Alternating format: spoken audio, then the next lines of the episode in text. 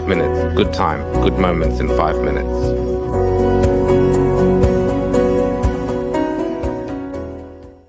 Hi there, and welcome to Five Minutes. I'd like to share an article titled Nine Subtle Things That Make People Admire You by Alex Mathers. These things are small details that we need to pay attention to ourselves. If we do it properly, people will appreciate us. Point number one is controlling emotions. People who can control their emotions are very charming. I have to admit that achieving the same level is quite challenging. This is because consistent practice is required at all times. For individuals who tend to have a quick temper, I can relate as I also find myself getting easily agitated. Occasionally, when I'm in a bad mood, um, I experience some sort of negativity or uneasiness.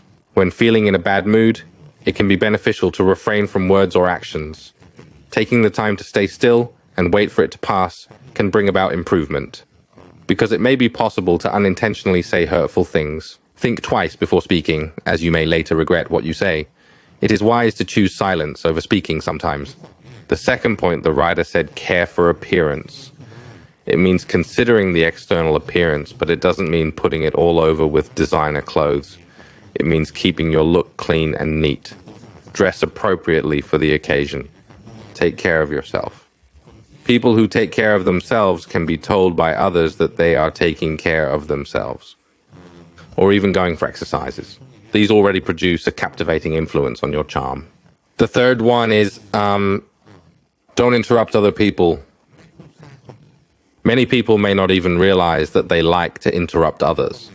Try observing yourself if you're a person who like to interrupt other people when they are talking. But people who like to interrupt others, most of people don't like it very much. And it's one of the fastest things that makes people dislike you. The fourth point Having an obsession can make you more appealing, but not being overly obsessed. The term obsess means to be passionate about something. It's like when you possess extensive knowledge about a specific topic or subject matter. It might be a hobby, might be a thing. History is fine. It could be anything. That is, there will be some things that we like. Then feel that. When you are extremely passionate about something, you will project some charming qualities to others. The fifth thing is being able to make jokes about yourself. Some people just don't know how. When I mentioned that someone lacks the ability to make self deprecating jokes, I didn't mean that they should resort to bullying themselves. What I intended to convey is that we maintain our image so effectively that we are unable to see any flaws about ourselves. However, those who can crack these jokes certainly enhance the conversational flow, ultimately contributing to its smoothness. A person who can make jokes about themselves displays a slight sense of humility and humility, which are endearing qualities in a person.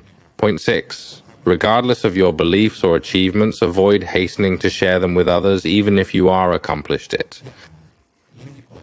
Well, let's say it's like you are on the verge of receiving something, or what are you trying to achieve? Take your time and wait until the situation becomes clear before speaking up. Alternatively, let others know or receive the news by themselves. Point number seven is to try complimenting other people. Here, the word compliment here is it doesn't mean that always flatter people. That's not good. The writer mentioned the importance of genuinely complimenting others despite being aware that they may already be aware of it somehow. This is a good thing and should be done. Point number eight is being a diffuser. Sometimes conversations can become increasingly stressful and tiring how can we ensure that we as individuals can lighten the mood and make the conversation more relaxed? Some conversations ought to be more serious and stressful. However, this is not a requirement, particularly in the workplace. Whoever can lead a conversation to its purpose, especially achieving the main point of the conversation effortlessly and stress free, can add to one's charm. With slight adjustments, you can make the conversation appear more appealing last point, challenging social norms. Well, this mean um, the word breaking social norm here means that there will be something that the core beliefs of society will have, but we don't have to follow it. No matter what others may think or do, I will always stay true to myself and hold firm in my beliefs. Even if everyone else veers off in a different direction, as long as we are confident in our convictions, it's imperative to stand our ground. Doing so will enable us to maintain our authenticity amidst the ceaseless allure to conform. However, we must consistently be aware of boundaries and appropriateness. Our authenticity alone is ample. It requires no further embellishment. Thank you for listening to Five Minutes Podcast. Thank you. Five minutes, good time, good moments in five minutes.